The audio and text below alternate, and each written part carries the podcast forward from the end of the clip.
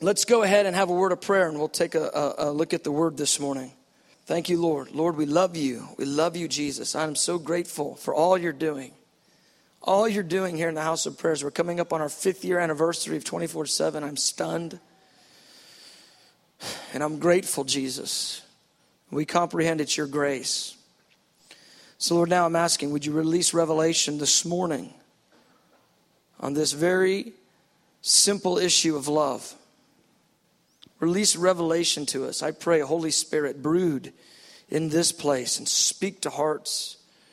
Draw us into understanding. And come and stand with me and hold my hand. Let me speak as an oracle today of truth that sets free. Oh, how we love you, Lord. How we love you. Good. In Jesus' name, everyone said amen. Okay, good. Amen. We are going to uh, continue in the series we're on, The Glory of Marriage. We're on uh, part four, I believe.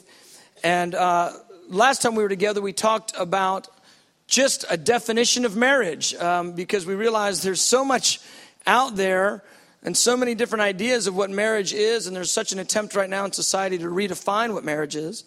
Just thought it was important actually just try to give some language to uh, understanding what this means, what this issue of, of holy matrimony and covenant in marriage actually means. And so then this morning, uh, we're going to continue to, move forward, and I'm about as simple as they come. So I realized, you know, hey, in marriage, there is one uh, factor that causes the whole thing to be held together, and that's love.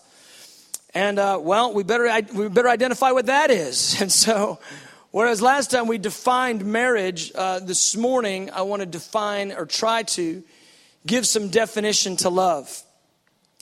This idea, this it's more than an emotion. This sentiment, it's it's bigger than that. There's actually not a really good word, um, a single English word. I don't think that that describes the three different. There's three different Greek words that describe love uh, as we understand it. We use one word, love. But th- this concept is far bigger and broader than I think most of us understand, including myself. And I'll just say this disclaimer on the front end. This one, this message um, is a burner. Amen. I mean, it just, as the more I studied it, the more I began to get exposed personally, just exposed and my own lack of love, my own lovelessness. And so I'm just going to just confess that I don't love very well. Just start that just start on the front end. I don't love very well, and I, I recognize that. And my endeavor in God is to become a man who loves really, really well. And so I'm preaching from that vantage point. So if it starts getting hot in here, don't worry, because I'm hot too. It's it's it just is what it is. It's amazing how we think we can understand a thing. And then when we begin to investigate it a little bit and Holy Spirit begins to, to shine light on the topic, how that, that subject will expand and broaden and all of a sudden things that we thought we ha- you know, had understanding of and held true, all of a sudden those things just begin to fall apart as truth begins to get exalted. And so uh, I want to just, I just want to be a uh, reporter of truth today talk about this issue of love, this, this engulfing issue of love. So, bear with me as I bear with myself. And I just welcome you again, Holy Spirit, to help. So, I think we have a low view of, of love in a similar way that we have the low view of marriage. And it's because we, we think things about love that aren't true. And, and what we call love oftentimes is not love at all. And so that's why we've got to go back and, and redefine what this is. And, and here's the deal because we have a low view of love, uh, we, we, we misunderstand what it means to, uh, to live a life of love. We, we don't really get that because we don't really understand truly what love is. And, and, and we have a low view of love, and therefore we have a low view of marriage and marital love. And then we misunderstand the activity of love, and, and our low view of love actually comes because we have a low view of God. And there again is the core issue the knowledge of God. It's amazing how everything goes back to finding out who He is.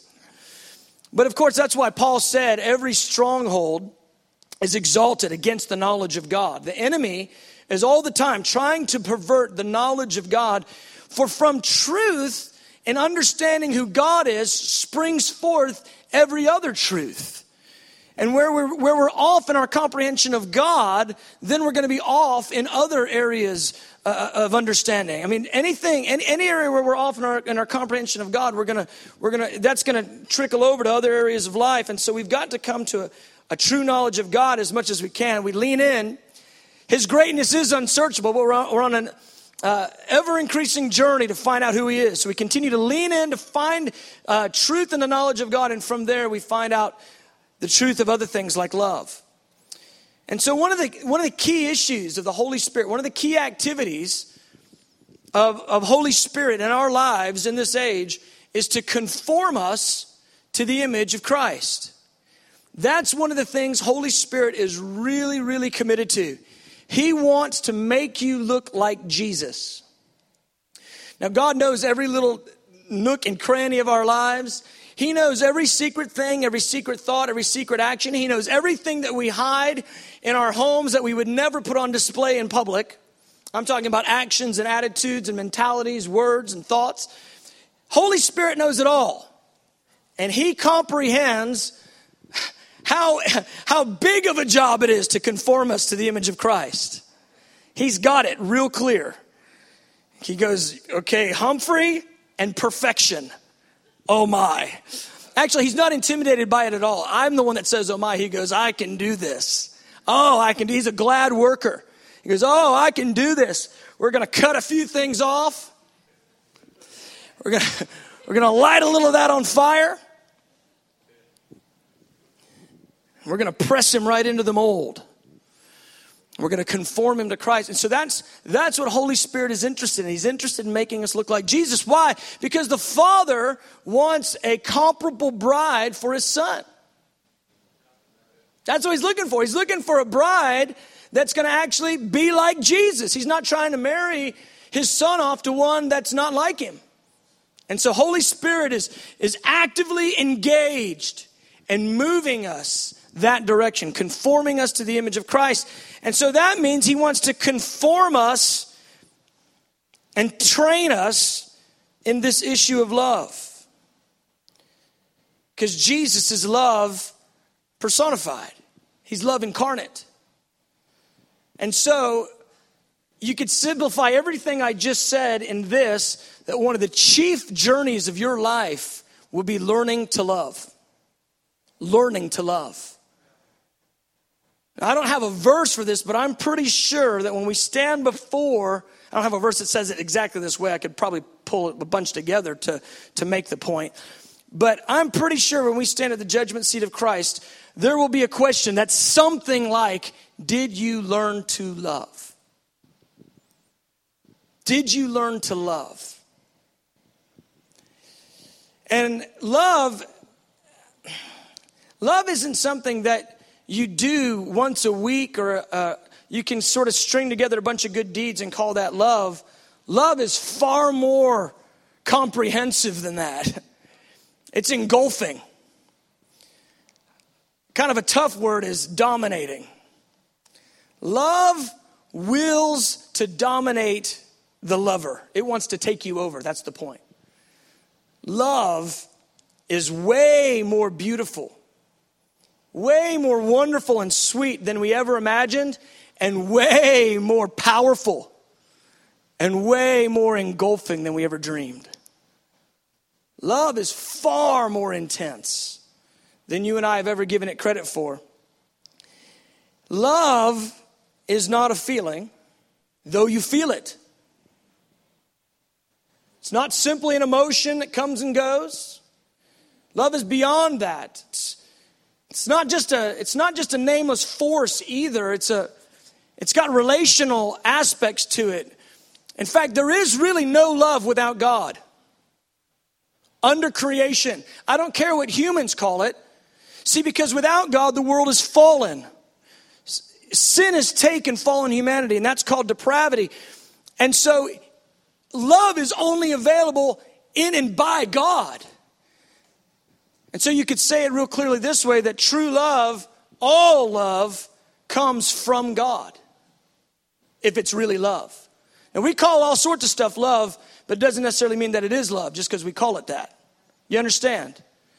Love comes from God. He is the epicenter of all that is good, and He is the epicenter of all that is love. In fact, God is love.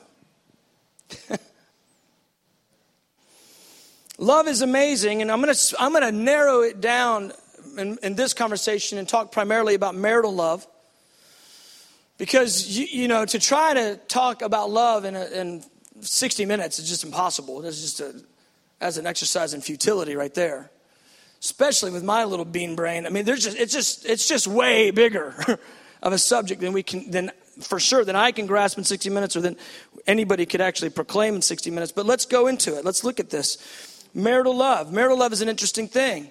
Marital love simultaneously takes you by surprise. In other words, it happens to you and it's something you choose all at the same time. When you engage in love that says, I want to spend my life with this person whom, I, whom I'm drawn to, that happens to you and you say yes to it. Just like faith, love is authored by God and then offered to humanity. God is the one that comes up with this, and then God offers it to you and I. And you can say yes to love or you can say no to love, but you'll feel love happen, and then you have to choose love in your life or choose to do love. And so, love, my little definition, little Humphrey version dictionary, it's got about four definitions in it. Here it is. Love my definition is love is actively preferring and serving another for their blessing at the expense of your own desire and benefit. Love is actively, that's an important part of it. Love is active.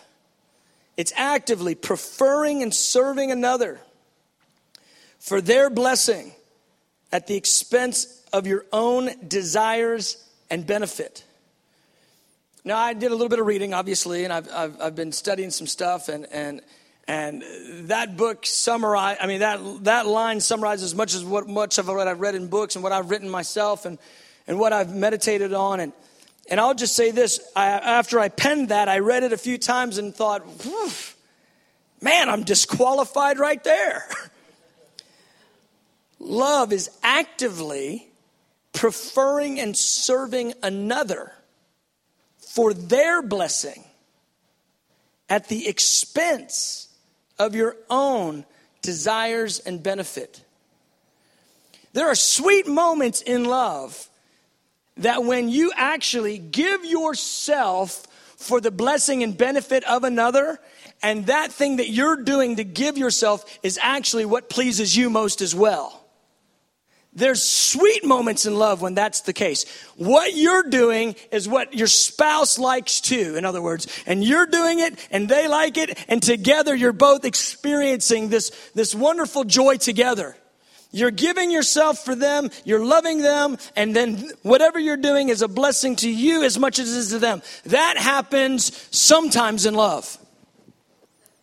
We imagine that that is the way love is supposed to be all the time. That whatever I'm doing, they're going to love it too. And this is how we do love because we're in love and everything that they like, I like too. And we're going to like it together all the days of our life. And they lived happily ever after. That is not how it goes, beloved, unfortunately. There are sweet moments where what you want and what your spouse wants are parallel and, and, and in harmony and actually the same in unison. There are moments when that's the case, but by and large, the activity of love has to do with preferring them above yourself. By and large, the activity of love has to do with preferring them above your desires and above your benefits. And therein is where love. And that's where it intersects with self. And that's the foundational idea of love. Now, I'm going to go through a few thoughts on this. Um, I want to deal with this issue of infatuation. much of our society, many in the church, uh, most of the love songs that are out there, most romantic comedies. Let me encourage you not to get your theology on love from romantic comedies. But the truth of the matter is, most young people do. They either got romantic comedies or they got, you know, like Jane Austen.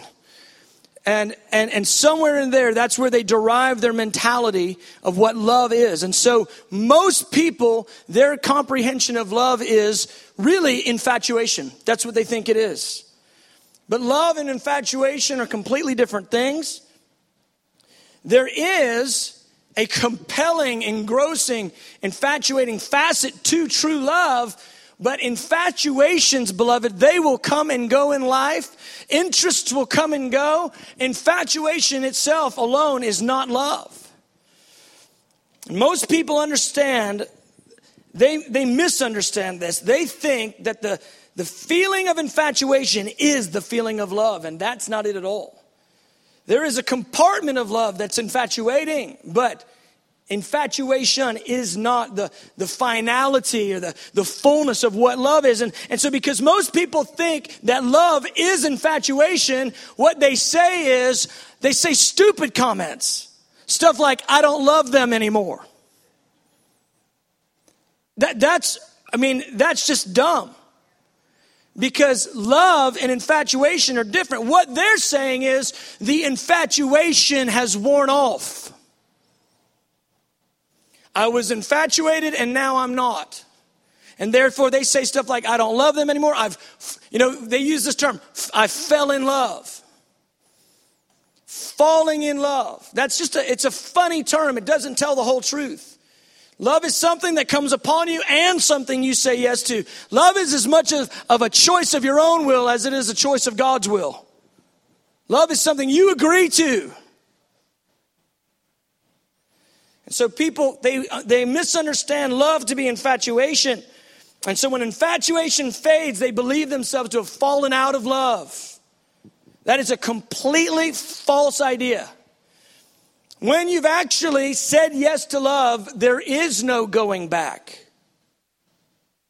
Love is eternal. How do I know that? Because it comes from the one who is eternal. Love is forever. Love is not subject to the whims of infatuation. Love does not ebb and, and flow based on, you know, how you feel. Love is, it's solid, it's eternal, it's, it's established, it's forever. Feelings of infatuation will go up and down. But love is not dependent upon feelings.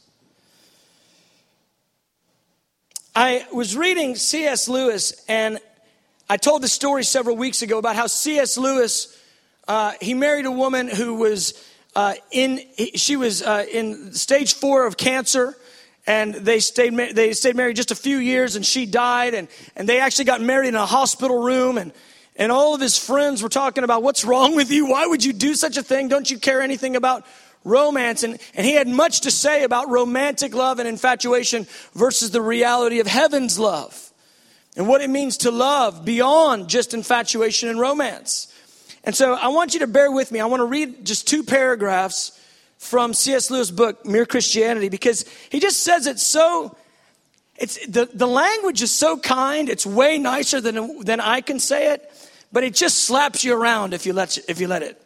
It's, it's, it's like, I mean, it's kind of like a, it's like a boxer who kind of fakes and then just goes boom. I mean, it's, it's got that feeling. It's like, oh, I'm not going to get hit. Whoa, I'm on the ground. So let me just, let me just read this to you. C.S. Lewis, Mere Christianity, here's what he says People get from books and plays and the cinema that if you have married the right person, you may expect to go on being in love, quote unquote, forever. As a result, when they find they are not, he's talking about the feeling of infatuation here. And he's, he's identifying as quote unquote being in love. As a result, when they find that they are not, they think this proves they have made a mistake and are entitled to change.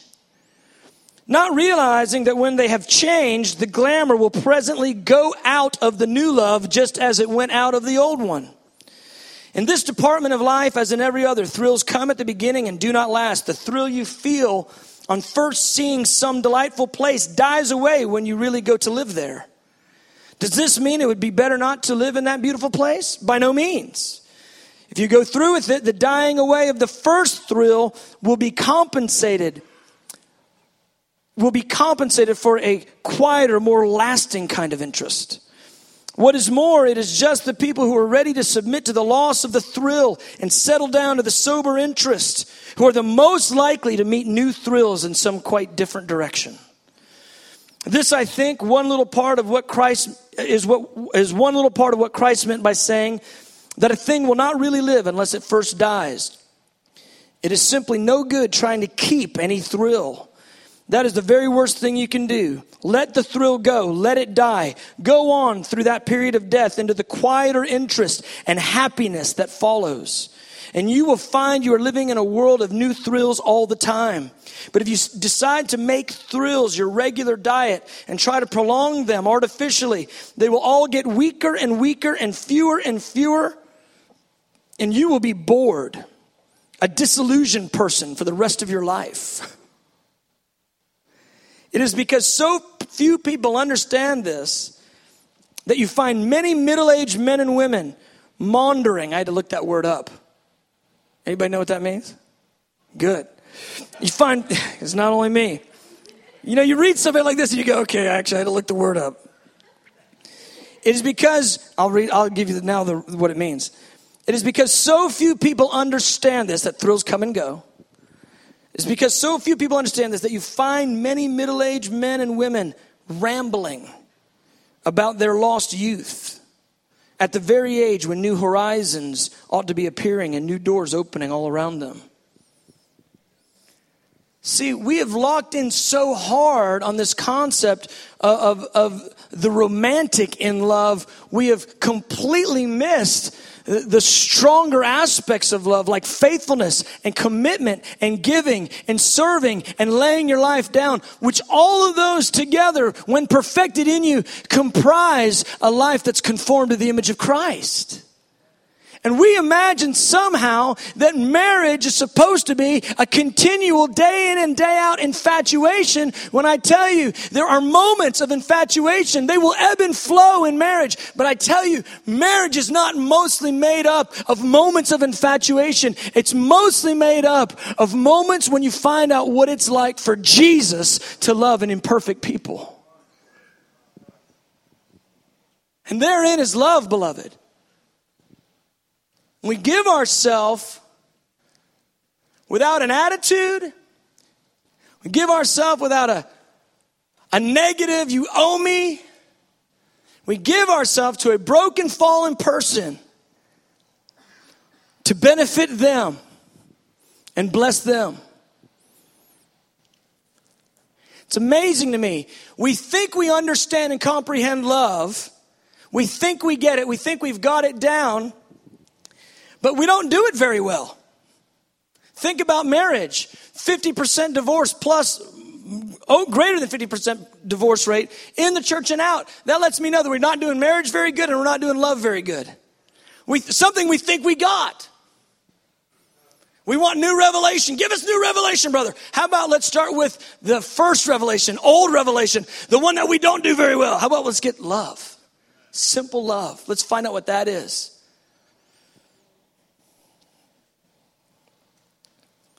David Paulson said this. He said, Love is a matter of the will, a voluntary decision to devote oneself to the well being and happiness of another, to blessing them with all that they desire. Blessing them with all that they desire. See, I don't know about you, but when I read something like that, immediately the shields of protection come up, and I go, okay, wait a minute, I got to protect myself. What do you mean blessing them with all they desire? What about me? And therein am I exposed, and therein is my selfishness, and therein is my immaturity. And therein is my lovelessness. Therein is the, is the declaration of the fact that I'm not perfected in love. Because what do I think about first? Self. If I love that way, then what about me? Well, I think that's what love is after. Love is a hunter. trying to kill selves.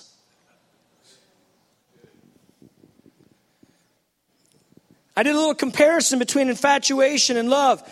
I said this infatuations fade, love is eternal. Infatuations happen spontaneously, love is determined by choice. Infatuations come automatically, love must be perfected. Let me just elaborate on that for a second. Infatuations fade. Love is forever. Love is eternal. It's not subject to our whims or our emotions. It's not subject to our likes or dislikes. Listen to this. When we have told another, I love you, when we've said, I love you, if we are true, if we're true and we've said, I love you, in essence, we've told them that there's nothing that they can do to forfeit our love. But you know what I realized? Most of the time when people say, I love you, what they mean is, I love me. Because what they really mean is, I love how you make me feel. I love how I laugh when I'm around you. I love how you and I take good pictures together and you're kind of hot and I love looking good next to a hot person. They, they think all sorts of weird stuff.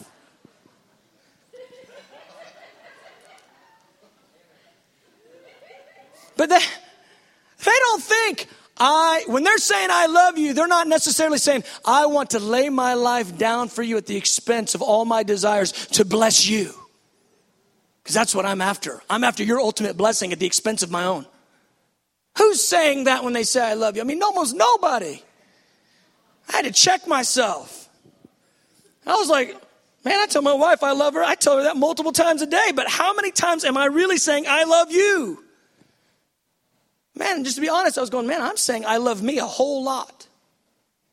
Honestly, because just the, the, the mere definition of it demands that what I'm offering her is something that's going to expend me for her. And then I realized this a lot of people, and I'm going to talk about this in a minute a little bit more, but a lot of people, they do love just so they can get. They do love to get love. They say love so they can hear love. And a lot of times people say, I love you with the obligatory expectation on it that they would hear, I love you back. They're actually saying, I love you because they want to hear they are loved. Now that's an interesting little twist on it, but beloved, that's manipulation. That's manipulation.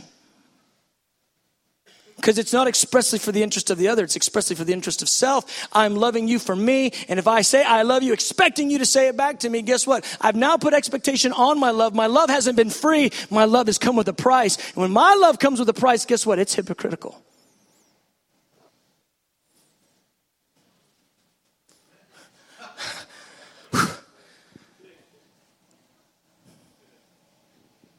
I'm exposed. I don't know about you, but this is exposing me. I told my wife the other day, I said, honey, I've said I love you a lot. Many, many, many times because I wanted to hear it. I said, I want you to feel free. Whenever I say I love you, you don't have to say it back. I just want to just lift, I just want to identify that and lift it off. Now, of course, I want to hear her say I love you, but I don't want to manipulate her into it. Make sense?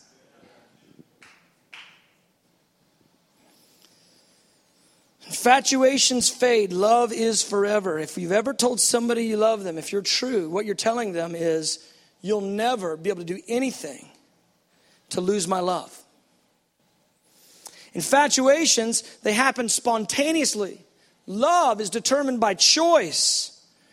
See, if there were a choice in love, I mean, if there were no choice in love, let me be clear. If there were no choice in love, the scripture, the New Testament, wouldn't be full of exhortations to love.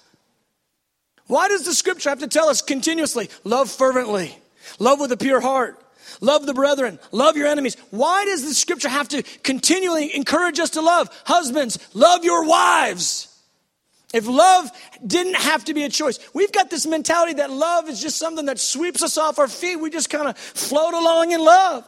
And then all of a sudden, when I'm not floating anymore, it's not love. No, the scripture is clear. You've got to choose to love. You've got to say yes to love. Love will come, love will happen, and then you must agree with love. You must welcome love. You must say yes to love, and then you must choose to love continuously. I love this verse, First Peter. It's such a good one. Since you have, 1 Peter chapter 1, verse 22, since you have in obedience of the truth purified your souls for a sincere love. A sincere love. I looked that word up. That, that, there's a Greek word there that it's used as pure and sincere. It's same word. It's paired about five times with the word love in the New Testament. And, and, and the admonition regarding love is most often love and love sincerely. Love, love with a pure love, not with a manipulative love. Not with a love that's trying to get for self. Love with a love that's trying to give away.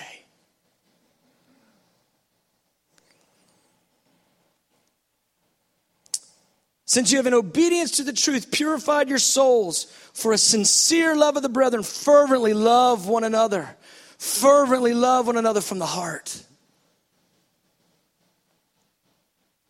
Oh, I love it. John said it this way He said, Don't love in word only, but in deed and in truth.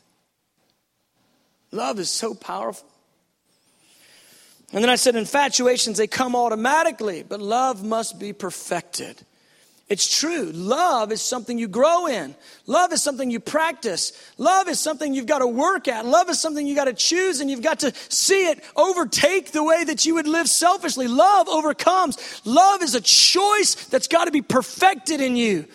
And John says it real clear in 1 John 4. He says, In this is love not that we loved God, but that He loved us and sent His Son to be the propitiation, the payment for our sins. Look at verse 11. Beloved, if God so loved us, we ought to love one another. Or since God so loved us, if since this was the manner in which God loved us, let us love one another. Verse 12, no one has seen God in any time. If we love one another, God abides in us and his love has been perfected in us. That little phrase, if we love one another, God abides in us and his love has been perfected in us, that seems so simple. If we love one another, God abides in us and his love has been perfected. I tell you, God's love is perfected in you over a lifelong, continuous decision to love over and over and over to love another. And marriage provides the, the premier context by which you can spend yourself for the blessing and benefit of another. And it's over a life laid down, a, a lifelong journey of laying yourself down that love is then perfected. I tell you, you and I will stand there, and I, I, I, can almost hear it now. The question will come on the day when we stand before Jesus. He'll look us in the eye. He'll know the answer, but he'll want us to answer it. Did you learn to love?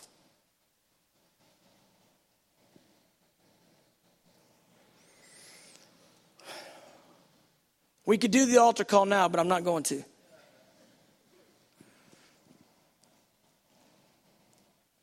So that's a little bit on love versus infatuation. You know what I began to realize at this point? Love requires divine intervention, which is my next point. Love requires divine intervention. It, it's an act of God for a human to love. We are selfish, bought in sin, sold in slavery to darkness. Without Jesus, we are lost hopelessly, help, helplessly bound to poor choices, rebellion, hatred. It takes, it takes an act of God for a human to love. It's a miracle. It's a miracle that a man given to sin would love.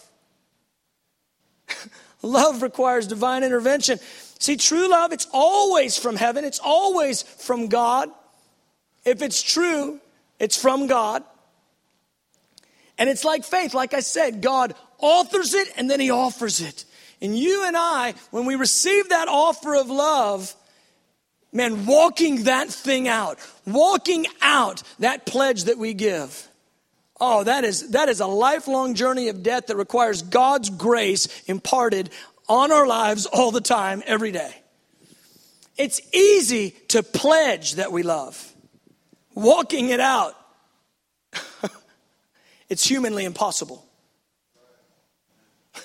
How easy is it to pledge, I, to say, I love you, I love you, I love you, I love you, I love you. How hard is it to walk it out, especially when your desires have to take a back seat to the desires of another? Beloved, this is love. That God became a man and died. Love another, love one another, love your spouses in the same manner.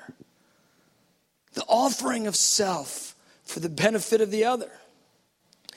Loving with all your heart is easy to say, impossible humanly to walk out. It requires divine aid because no human, no human will love completely for the benefit of another without heaven's influence. so, what does this mean? This means this we've got to give ourselves to the Lord, we've got to present ourselves to the Lord and fall upon God's grace and God's enabling ability that calls us to love and enables us to love. And I'm so thankful because when you got born again, when you said yes to Jesus, Bible says this that the love of God was shed abroad in your heart by the Holy Spirit. He actually fills you with love. You actually get a reservoir of love at, at, the moment you get born again. And I believe this that the more that you meditate, the more that you abide in the love of God for you, the easier it is to draw on the reservoir of love that's in your soul. And you can offer love as you comprehend love. And that's why Paul said in Ephesians 5 for husbands to love their wives as Christ loved the church. Draw on the reservoir of revelation and love her the way that he loves you. Love requires divine intervention. See, it's, ama- it's an amazing thing that happens, but do you remember when you first began to, to love? You first began to love your spouse. If you've been married a while, it's kind of weird to think about how perfect you thought they were. You're like, I, I, you know, I wasn't sure that you ever made any mistakes.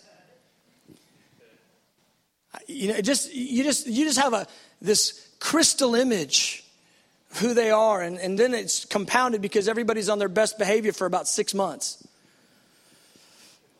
which is why I like a little time in there. I, I, want everybody to get off their best behavior. I always ask prospective married couples, I always say, hey, you guys had a good fight yet? Because if they haven't, they hadn't really seen the other guy, other person. But remember that moment you saw that person as completely precious, totally lovable. I mean, you, you lived a while thinking about them just, man, they're, they're just like almost perfect. It was amazing. They're just stunning. I just can't stop thinking about him and just, oh my God, what's happening to me? I'm in love. You know what was going on with you? For a moment, even if it was in part, you were beginning to see that person the way God sees them. He was dropping love into your heart with His lens for them. And you begin to see them as precious, as worthy of, of all your waking thoughts and all your time. And you begin to see them in a way that was like, just, they were just so exalted. And then y'all got married. And y'all woke up the next morning. And you found out people have bad breath and other things. And, and, and all of a sudden, reality came crashing in on the dream. Well, here's what it is. Here's how the Lord does in so many things in our lives. He gives us the appetizer of truth. He gives us the seed of a vision. He gives us the beginnings of our destiny early. And we see it and we go whoa! And, and, and, it moves our hearts. It could be it could be your your vision in life and god. It could be you know what you feel like god's called you to do. So many times people get they get the the picture of where they're going in god and he gives it to you in seed form. And i, I meet so many young people and god's spoken to them about a dream that, that they had they carry in their heart and they think it's going to happen tomorrow. And they don't realize that Moses have to go to the backside of the, the desert for years and years and years, that John the Baptist have to be out in the wilderness. And they don't realize there's a journey of perfection unto, unto realizing their dream. Beloved, that's exactly what goes on in love and marriage. God lets you see them just for a moment, just, just in a precious way, in a lovable way, just the way He sees them. He knows all their faults, but He still loves them like that. And He lets you engage in that. And then what do you do? You get you say yes to love, you say yes to marriage, and you are now on a lifelong journey of loving them through that lens, even in spite and in light of their weaknesses and imperfections. This love, this thing, love, it requires divine aid. You know what we do? We quote unquote fall in love, we get infatuated, we say yes to love, we say yes to marriage, and then all of a sudden, it's not what we thought and then we spend all our time hiding from reality. We don't want to, we don't want to tell anybody the truth of our problem because now we think we've married the wrong one because we've fallen out of love or whatever we think that is. And all of a sudden they're not as lovable, they're not as precious, they're not as wonderful, they're pretty creepy, and we're married to them, and oh no. And so then we hide and we act like we don't have any pr- uh, problems in our marriage. Praise the Lord, hallelujah, we're good. Amen. Listen, we all know you got problems. You married a sinner. Of course, you got problems. That person's a sinner. We get it. It's okay. And so we protect the idea of perfection in marriage because we have this false concept of love and these false expectations. And I tell you, love is meant to be walked out with people who are imperfect. Loving through those imperfections. And there's this crazy thing in the Bible. It says, love covers a multitude of sins. It doesn't make excuses, but it works with the person through them. That's the idea there.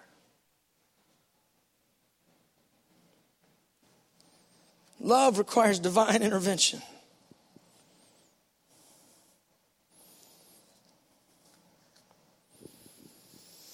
How are y'all doing?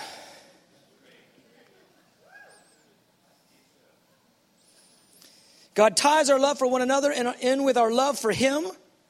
He says things like this In the amount that you've loved the least of these, you've loved me. Here's the most amazing thing to me about love and marriage. You get to choose who you want to marry. You get to choose them. You get to choose them. You pledge your life to them, pledge your love to them, all your heart. We do that in front of people. We, we choose and pledge. And then, and then here's the deal it's really difficult. Now, of course, it needs, it, it takes God. This demonstrates our need for God. And the more I begin to meditate, the more I realize this that we've got to, it, it helps us to understand what love is if we personify love. If we see it as something that has its own mind, will, and emotions, we see love itself as its own personality. Because I believe it's, it's sort of like that. The Lord gives love, love comes from Him, and then love itself has its own expectations its own requirements. For it to be true love, it has to be a certain way or it's not love at all. So think of love personified as its own thing, as its own personality. Mike Mason says this he says, Marriage faces us squarely with the problem of what to do with love once we have finally caught it, or rather, once it has caught us. For marriage is a trap a trap of pure love. Love doesn't request, it requires of the lover. It requires everything. Love continually fights for full disclosure. It fights for complete intimacy. It fights for total susceptibility. It will continue, love will continue to pursue you until you give in, until you become honest, until you become real. Love requires complete disclosure. You can't hide in love. You can't hide from your spouse if you're in love. Love will require you to give in. It wants all. it wants your whole heart. Love is dominating. It'll engulf you. You know what it wants to do? It wants to hunt self down. Once you've said yes to love, hiding from love is fruitless. As long as you keep saying yes, love will keep asking for more. Love will keep asking for more until self is gone and you are diminished, and love is what's left.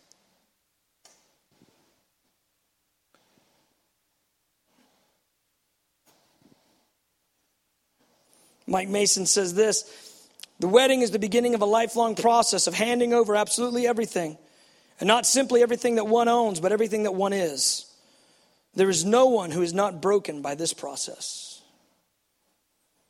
I wrote this Love seeks to overcome all who welcome it. In fact, love will not relent until it has completely engulfed the lover. And when the lover has been dominated by love, self is destroyed and the lover is reduced to only one thing love. Scripture makes clear there's true love and there's hypocritical love. 1 Peter 1 says this Since you have in obedience to the truth purified your souls for a sincere love, fervently love. Since you've purified your souls for a sincere love, a sincere love, therefore fervently love. 1 Timothy 1 5 says, The goal of our instruction is love from a pure heart, a good conscience, and a sincere faith sincere love, a pure love. That's the goal of our instruction, beloved. Romans 12 9, Paul just says it real clear. Let love be without hypocrisy. Love is for the other, beloved. I've kind of skipped through my notes. This is kind of where it lands. If you love your spouse, ultimately, to get things for yourself, that's not love at all, by definition. Love is always for the benefit of the other, and true love has no expectation of reciprocation. I just find myself under these truths of what love really is and what love really does, and I go, oh boy, there's a journey in love that I really don't comprehend.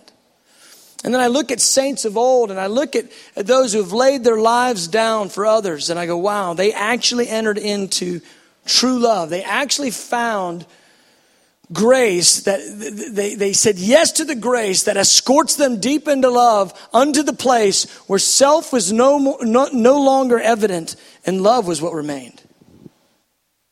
And oh, beloved, I tell you, when love is what remains and self has the back seat, there's a pleasure there that you and I cannot comprehend. Self always goes for pleasure first instead of love. But if self can take the back seat to love, pleasure actually will be the first thing. It's the upside down kingdom. Gary Thomas says this hold yourself, brace yourself. If a man hasn't loved his wife, it's not his wife's fault, it's his own. Declaring that you've never loved your spouse or loved them no more is a dec- declaration of your utter failure as a Christian. For in Christ we are called to love even our enemies. One who says they have fallen out of love with their spouse is essentially saying, I am no longer going to act like a Christian toward you.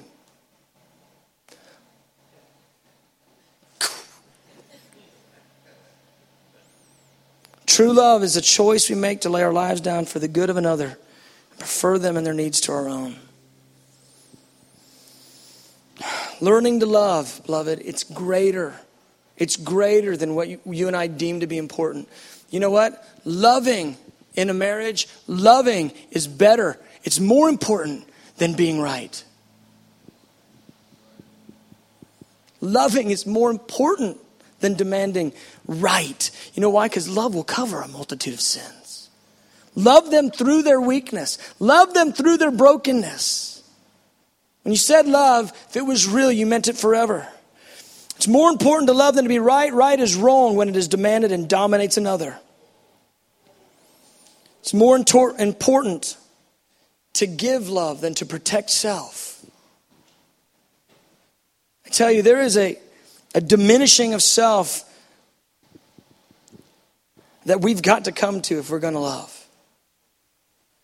I tell you, beloved, it's better to love and be betrayed in love than to never have loved at all. That's better. I mean, it's more painful for the moment, but when you stand before Jesus, if you can imagine and see the day ins and day outs of your life through that moment when you stand before Jesus and He says, Oh, you loved. You loved without expectation. You loved and gave yourself away, though it was never given back. Maybe you've been betrayed in love. I tell you, it's better to loved and been betrayed than to never have loved at all. Finally, I wrote this.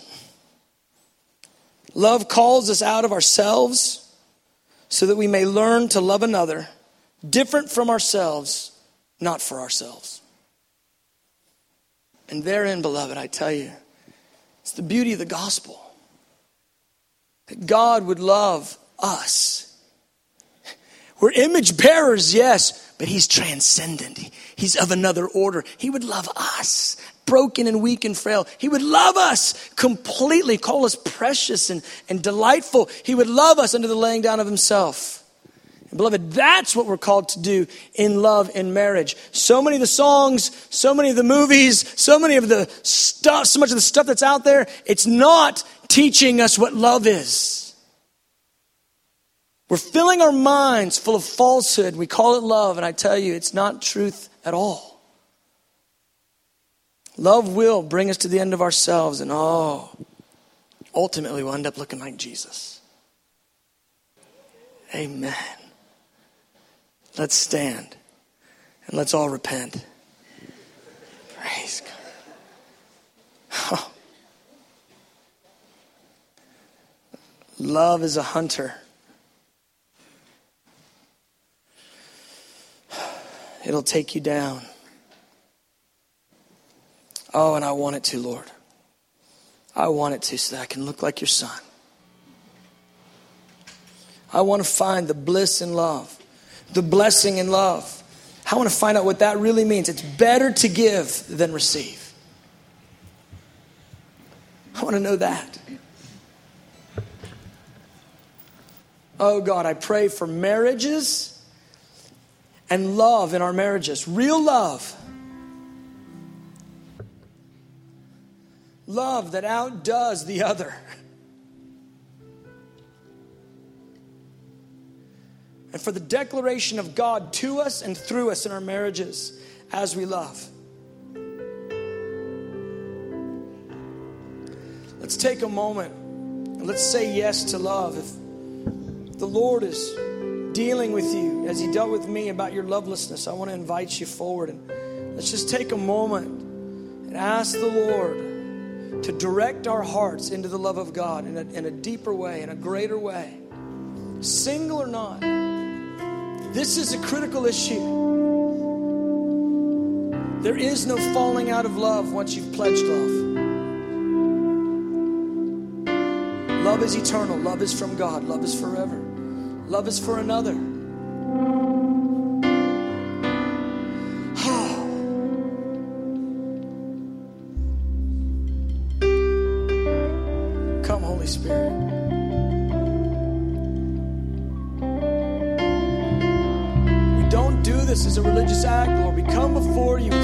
Hearts, recognizing we've been loveless, we've not understood it, nor do we understand it now. But we want to. We want to comprehend what does it mean? The height, the width, the depth, the length, to know the love of Christ that passes knowledge, that we might be filled with all the fullness of God. Love that's patient, love that's kind, love that's not arrogant, love that does not seek its own, love that does not parade self, love that's given for another. Help us, Lord. Help us to love our spouses.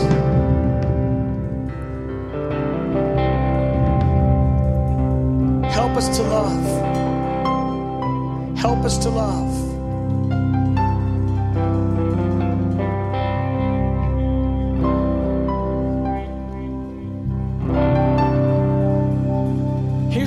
Measuring stick just as you're before the Lord. Consider this.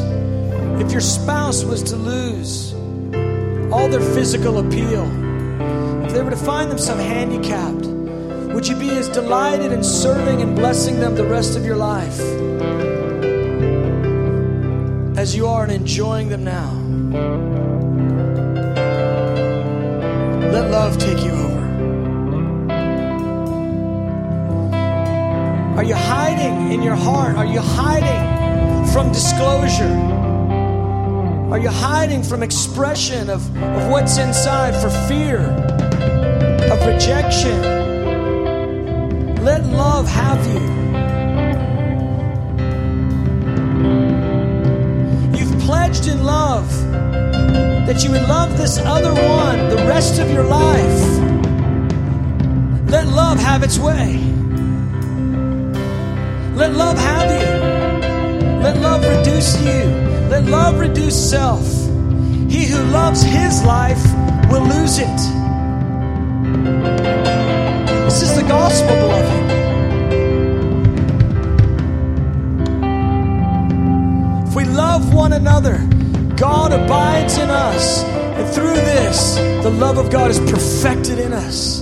This journey of love, it's a perfecting journey. Let's love in truth and in deed, not in word only. Not in word only. Let's love without hypocrisy. Let's love in patience. Let's love in kindness. Let's love in tenderness. Let's love in mercy. Direct us in the love of God, I ask, Holy Spirit. Direct us in the love of God, I ask, Holy Spirit. Direct our marriages into the love of God. Direct our lives into the love of God.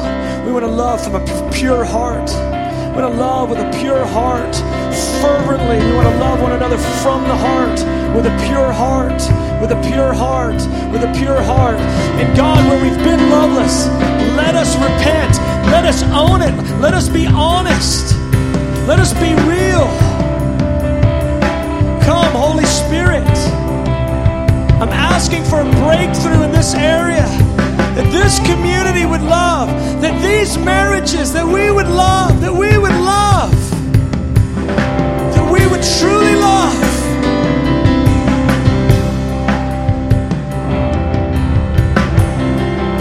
More, Lord. Breathe light. Breathe light. Breathe light. Holy Spirit, say far more than I could ever say. Say it to our hearts. Speak truth. Direct us into love. Direct us into love. Direct us into love.